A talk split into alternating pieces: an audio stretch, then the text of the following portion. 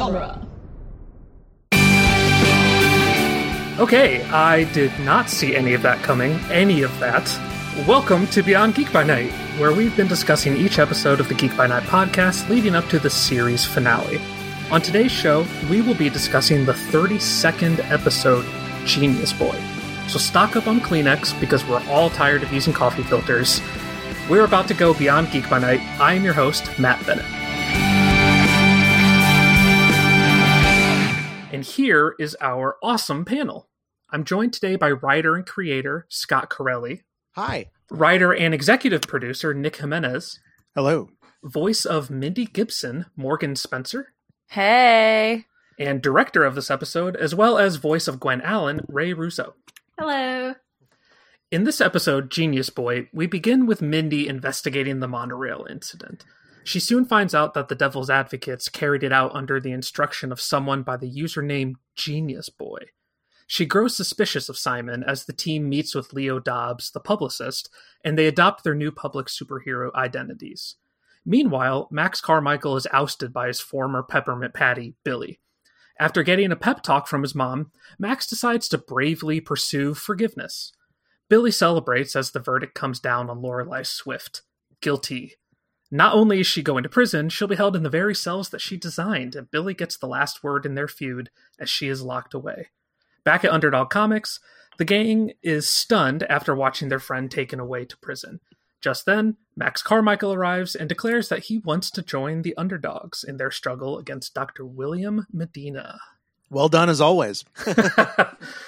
This was a really, really great episode. You know, last week when we were talking about the plans for season 2 and seeing that arc and how there's just kind of so much that happens each episode, I think we're really feeling that for this. You know, there's so many storylines between, you know, catching up with Max for the first time this season, all the way to everything that happens with Simon, which I'm sure we will dive deep into.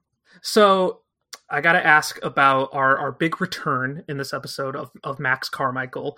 So for Nick and Scott, why did you wait until the second episode to bring Max in? That was a decision by me that happened in post, actually, because these two episodes were originally one script. They were the premiere, and it was way too long. And so we chopped it in half, and at first, the scene with Max in Monopoly Comics was in the previous episode, and it just felt weird to have like just one Max scene. And we realized that if we moved it to the second episode, it would give him a little bit of an arc leading up to him declaring that he wants to be an underdog.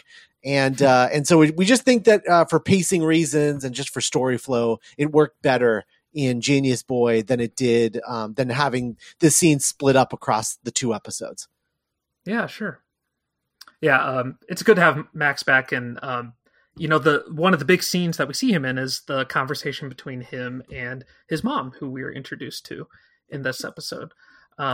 So my question for Ray, who directed this episode, is what was it like directing a character like Max's mom, who we don't know yet, and is very integral to the story, and you kind of have to introduce them at the same time as carrying out this scene? I absolutely loved directing Max's mom. She was so colorful and delightful and just like so different from everything. I don't know. I was delighted by her. Part of it was just like considering, was like, okay, what kind of woman would raise the boy who turns out to be, who grows up to be Max, and just sort of taking into account like definitely this sort of like over coddling, the beans and weenies doting, for sure. Very doting, yes, mother. Oh yes. It's a, he can do no wrong, and when he does go wrong, it's okay, you know. Maxi never... pad. Very embarrassing. Oh my god. And he didn't find out what that meant until last Christmas. Oh my god.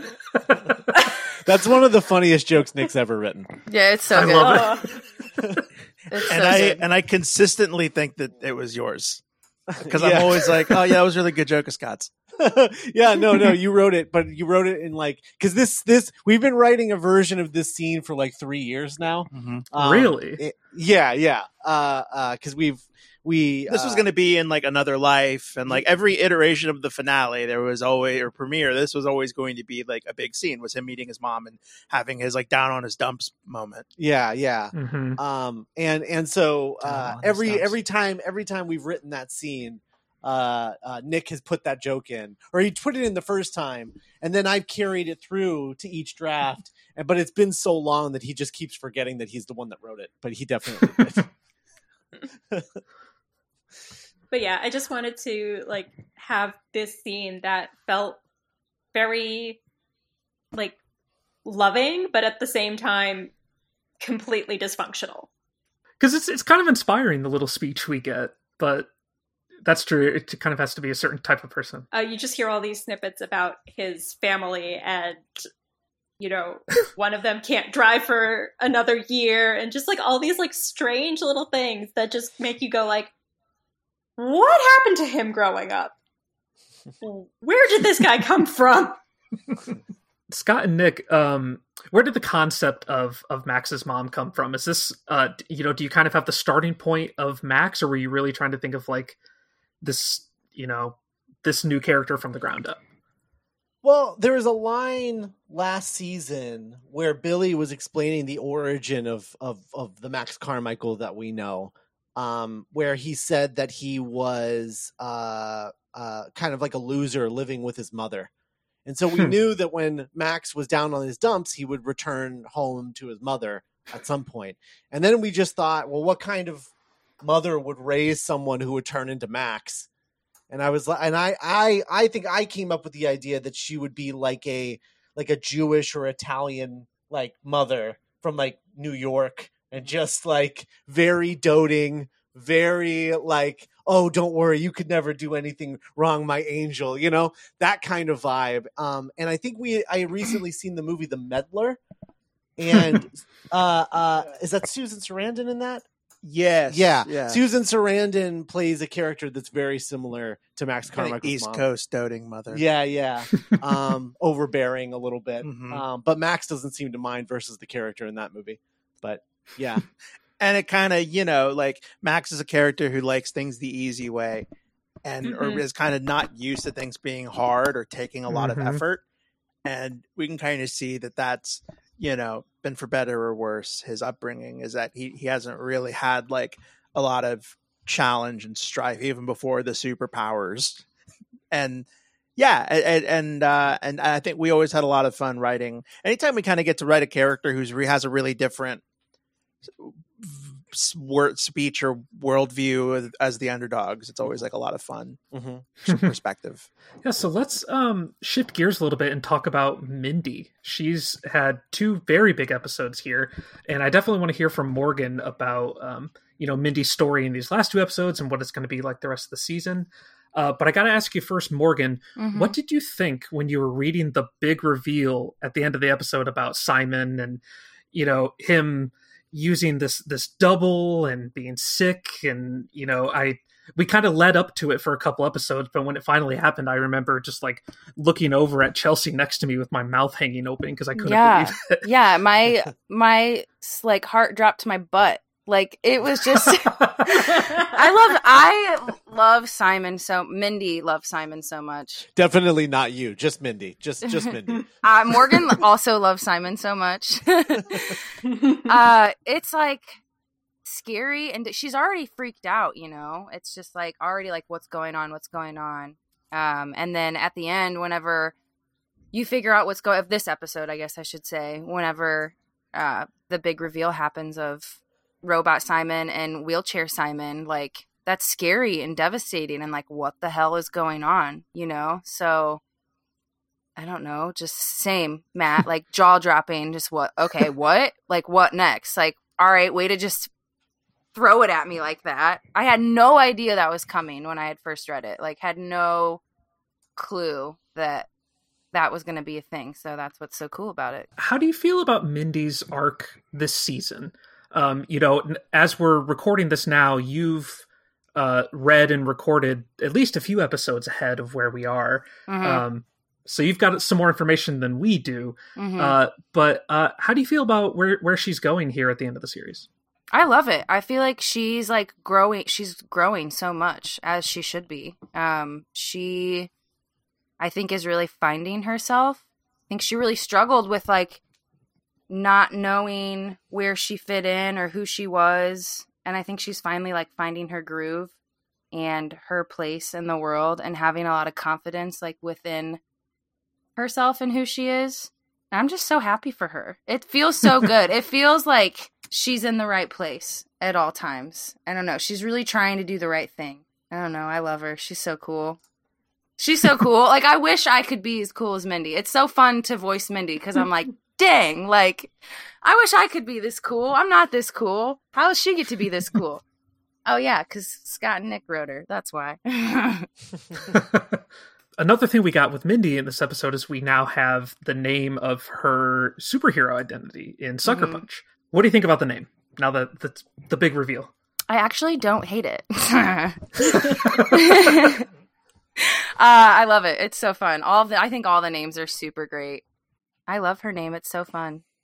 It's so fitting. Yeah, I really love the names that got chosen. Just to go through the list here, Gibson is Hypersense, Gretchen is Time Zone, Simon is IQ, and Mindy is obviously Sucker Punch. Elliot is Mood Board, and Gwen is Sublet. So Scott and Nick, how long have you had these names in your head? It varies. So I think IQ may be the oldest. I think that's the only OG name. IQ is an OG name that Scott just had. Like, it's perfect, right? The original Elliot was a Chick Magnet, which is where that joke comes from. And original Gwen was Marionette, and the joke there was that it doesn't make any sense, because she would be the puppeteer, not the puppet. And I forget who else. Oh, Gibson's always the trickiest. Yeah, Gibson's was sensory overload. Yeah. So they were a little like cheesier and cheekier in the other version, and so I wanted to take it a little more seriously this time. Mindy never had a name. That was the joke. She knew what her name was, but she never told anybody. Like Jean Grey. Yeah. And, well, she's Marvel Girl. Everyone knows that. Everyone calls her that. Everyone calls her Marvel Girl. So that's so it was nice to revisit everybody and come up with their names again. I was especially proud of Gwen's name, which took the longest, I think, to figure out because her powers are so specific. And I wanted one that actually made sense with her powers. So. Sublet. Her power set is like truly unique. It's definitely not one you see it ever. It almost works better in the audio format to hear like the duplicated voices with Gwen's powers than, you know, it's almost like it wouldn't even work in another medium. We hope so. One of my favorite scenes in this whole episode is Gwen trying to like describe her powers to the crowd of people and just bombing. Ray is just so amazing in that scene, and just with the effect of the microphone, just because you can imagine the townspeople like, what is she talking about? Oh my god, that's horrifying. She can do what? So Ray really pulling double duty with this episode, being Gwen the leader of the underdogs, and then as well as directing. What was the most challenging section of this episode to direct? We talk a lot about how fun it is to direct and the process and things like that. I'm just generally curious about what the most challenging part is, because as a listener, I don't think about that as much. It just blends all together, and I assume that some parts are way more behind the scenes than we think. The really, really big group scenes are probably the most challenging. When it's two characters just talking to each other, I'm just working with two tracks, and I can switch back and forth really easily when I'm listening to each of the takes and deciding which one I'm going to use. But when you have 7, 8, 9 people in a scene, it becomes a real like balancing act. And it's just, it's very time consuming, but very rewarding. And this episode, it was definitely all the scenes in Leo's office were the challenge. Oh yeah. He is so fun. That character is so fun. I was bursting out laughing like every time. He is so good. Yeah. Perfect. Billy McCartney rules. Yeah. He really does. Like his partner's an astronaut who's in space, and I just love it. Yeah, we're not sure he's real. I need to know. Is the husband real? Is the husband real? I don't... Yeah, we're not sure. Jury's still out on that one. I believe both ways. So I think we got to come and talk about the big plot twist here at the end of the episode with Simon revealing that not only has he been using a robot Simon, he is wheelchair bound and is dying. I've not listened to any of the previous episodes after listening to this one because we're really trying to catch these when they're fresh. Are there clues to this previously in the series? Like, if I go back, am I going to be, are some things going to make sense now? It kind of, to me, it kind of starts at the, if you go back and watch the Christmas episode or listen to the Christmas episode. Well, it goes back further than that because it starts in Friends and Enemies when Simon wakes up in the morning and Atlas tells him that if he keeps going at the rate that he's going, right, like his body is deteriorating. So that's sort of the first hint of it coming. I'm just worried about Simon, so I want to like get some more information and be consoled about this. He just doesn't know when to switch off. It's true. He goes to ham all the time. Mm-hmm. For those listening on the podcast feed, we are actually recording this Beyond Geek by Night episode live, and we are planning on doing so for the rest of the season, which means that we have the opportunity to ask questions from people in the Discord or Patreon subscribers or anything like that, and just be a little more interactive. So we have a question from Chelsea Kern, who is the voice of Gretchen West, as well as a director and casting director. And she says, this is for everybody. What has been your favorite episode so far? The New Normal for me. Because you got to stop a train? It was just so badass. Like, yes, it was just so, it felt so powerful. But to really use your powers. Yeah, it felt powerful for me. And it just felt so fun to like, be back at it with everybody, and I don't know, it was just so fun. Like, I literally had the best time. I can't tell you how good of a time I had in my childhood closet, just recording by myself for hours. Just it was just so fun. What about you, Ray? Probably Ghost Story, because I feel like that episode, it feels big, and it feels, it's also spooky. It's Halloweeny, and I like Halloween. Put a Halloween episode in front of me and I will probably love it. So, but I just think Nathan is fascinating and diabolical. And I assume we have more Nathan to see because we got a little bit of him in the last episode. So I can only hope that he's going to appear again at some point in the near future. Oh yeah. If we're staying on the topic of Halloween, we have another question from the gallery for Morgan and Ray. Are you going to dress up as your character for Halloween? Hell yeah. You know what? Now I am. I am totally going to dress up as Mindy. And I'm going to post that shit on Instagram. And it's going to be good. I was just like, I hadn't thought about it yet. But then I'm like, oh my God, yes. And oh my God, I'm going to put this on my cosplay TikTok. Yes! There are so many good audios I can think of to use with Gwen. This is brilliant. That's great. That could be really fun. That would be so fun. So for Scott and Nick, I want to ask the same question. Nick, I know you're the voice of Billy, but both of you are much more behind the scenes with this show and writing the episodes. Given the choice, I guess we do have a choice. No one's telling us what to do. Who would you dress up as for Halloween from the show? That feels weird. That feels like wearing the it's like dressing up as one of your kids. Yeah. Just one. Yeah. It's like, who's your favorite child? Yeah.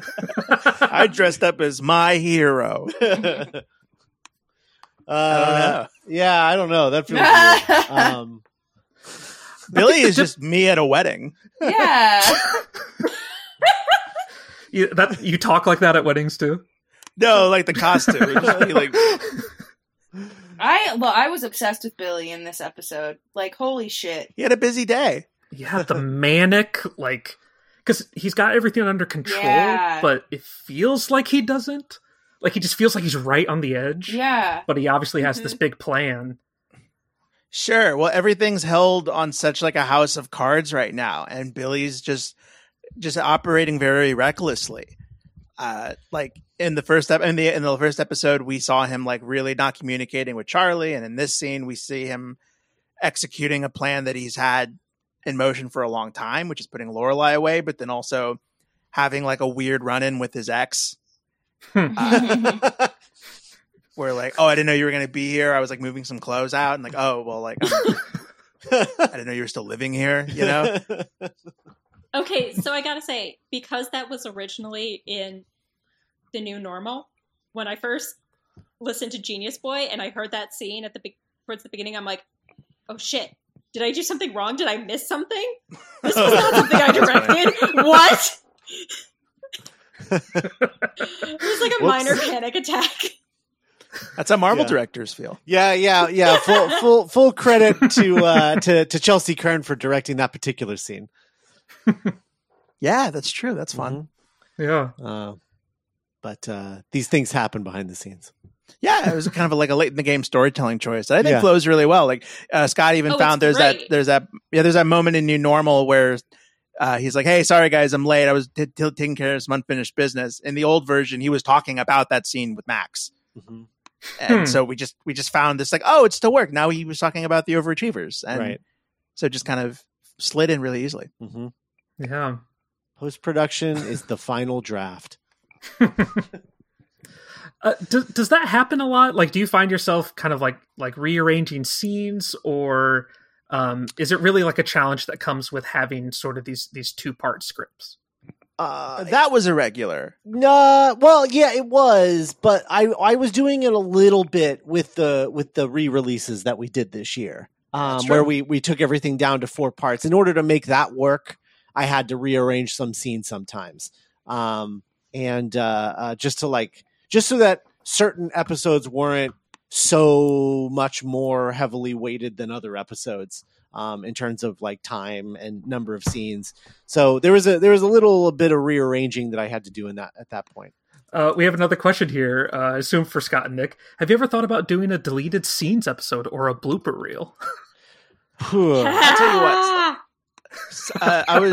I was directing Supermax, the next episode, and like Ray said, there's sometimes. You get these delightful bits of the actors talking to themselves. Mm-hmm. Like Naomi Wong, the whole time she records her line, she kind of stays in character as Lorelei. So she's still doing the dialect. And that's always fun to listen to her flubs because it's like listening to Lorelei. But then I always delete them to make the files shorter and easier to move around. And like, I don't keep the funny things. Mm-hmm. It would take a lot of effort. Probably. We did a blooper reel on the original show. The only reason that it existed is because I didn't edit it. A brave listener to the original show, volunteered to make a blooper reel for us and painstakingly went through every single recording ever in the history of the show. And created a blooper reel. And it's one of the most insane things that any listener to any podcast that I've ever been a part of has done. So thanks, Chelsea. But the short answer is no, that's not going to happen because who has time for that? So before I ask for closing thoughts from anybody here, I wanted to point out 2 of my absolute favorite parts of the episode. The first one is Mindy saying that she's not wearing hockey pads, which is probably my favorite secret quote of the season from The Dark Knight. And then today I was listening to the episode for the second or third time, and the part where Max is walking away from Billy and says, "Ugh, I hate you." Yeah. I just like listened to that on repeat. I just did like 15 seconds back and just listened to it like 5 times. Tofty with that voice is just unbelievable. Mm-hmm. There is some A grade Tofty between this episode and next week's episode. Yes. Next week's episode is just like It's mind-numbingly good. Tofty as Max. I mean, it's so good. I'm really excited. Yeah. There's more coming of him down the line, but there's some really good stuff next week.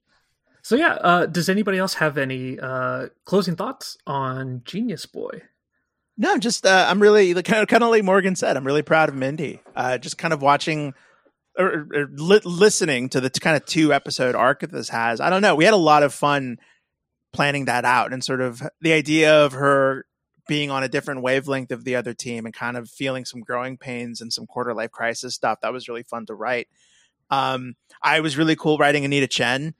I think she was terrific in this episode. Yeah. I wanted to give a shout out to Susie, who voices Anita Chen, because she needed to be written out of the show. Well, she needed to leave the show. She couldn't keep going on the show. And but she gave us the opportunity to write the character out rather than just having her disappear and talk about her like off camera, you know, be like, oh yeah, remember yeah. Anita, she left town 6 months ago. Yeah. I was grateful for Susie, because Susie is a very successful professional voiceover artist now. I think she's playing like the lead in upcoming video game or something. That's like so that. Cool. Wow. So like, yeah, so it's like she's you know, she's major, and the fact that she allowed us to write her out was a big relief, and so I'm really indebted to her for allowing us to do that. Yeah, and I'm really proud of how it turned out to like, you know, as much as it was painful, like, or you know, it's like seeing Anita leave the show because we had such exciting plans for her this season. Her going off on her own and doing her own thing ended up resonating with what Mindy's going through in such a cool way. Oh yeah, that I think just kind of, we had a lot of fun really throwing Mindy and Lorelei in particular off their axis in this episode. Lorelei obviously in a major way, but it came from a place of like all three of us, me, Scott, and Cass, love these characters so much, and we wanted to challenge them and kind of throw them off because they're characters that are so confident, and we wanted to see them really get tested in ways that they hadn't before. Yeah. This season is all about giving them their greatest challenge and making them really come to terms with the decisions they've made in their lives up to this point. So here's chill episode. Yeah, super chill. Super chill. Hard to believe we still have 8 episodes left in this season. I feel like so much has happened in the last 2 that we get that 4 more times. Yeah. Just wild. All right. I would say I really liked Simon, the robot Simon shutdown noise, Scott. I thought it was really cool. Oh, thank you. Sorry. That's all right. Want to say thanks again to my guests, Scott, Nick, Morgan, Ray, for joining me today. And as always, thank you to all of you, the fans, the underdogs, for listening today. Some of you listening live, which is very cool. Yeah. If you'd like to support the show, please join the Dueling Genre Patreon at duelinggenre.com/support. You'll also get access to classic Geek by Night episodes, scripts, and other behind-the-scenes materials, as well as bonus content from some of your favorite Dueling Genre shows. You can also tell your friends and families and followers to subscribe to Geek by Night wherever you're listening to this right now. And stay tuned for the next episode out on November 1st, Supermax, which, surprisingly, I am just realizing now having this conversation has 2 meanings. Yep. And very excited for that. Thanks everybody for going beyond Geek by Night with us. Have a super day.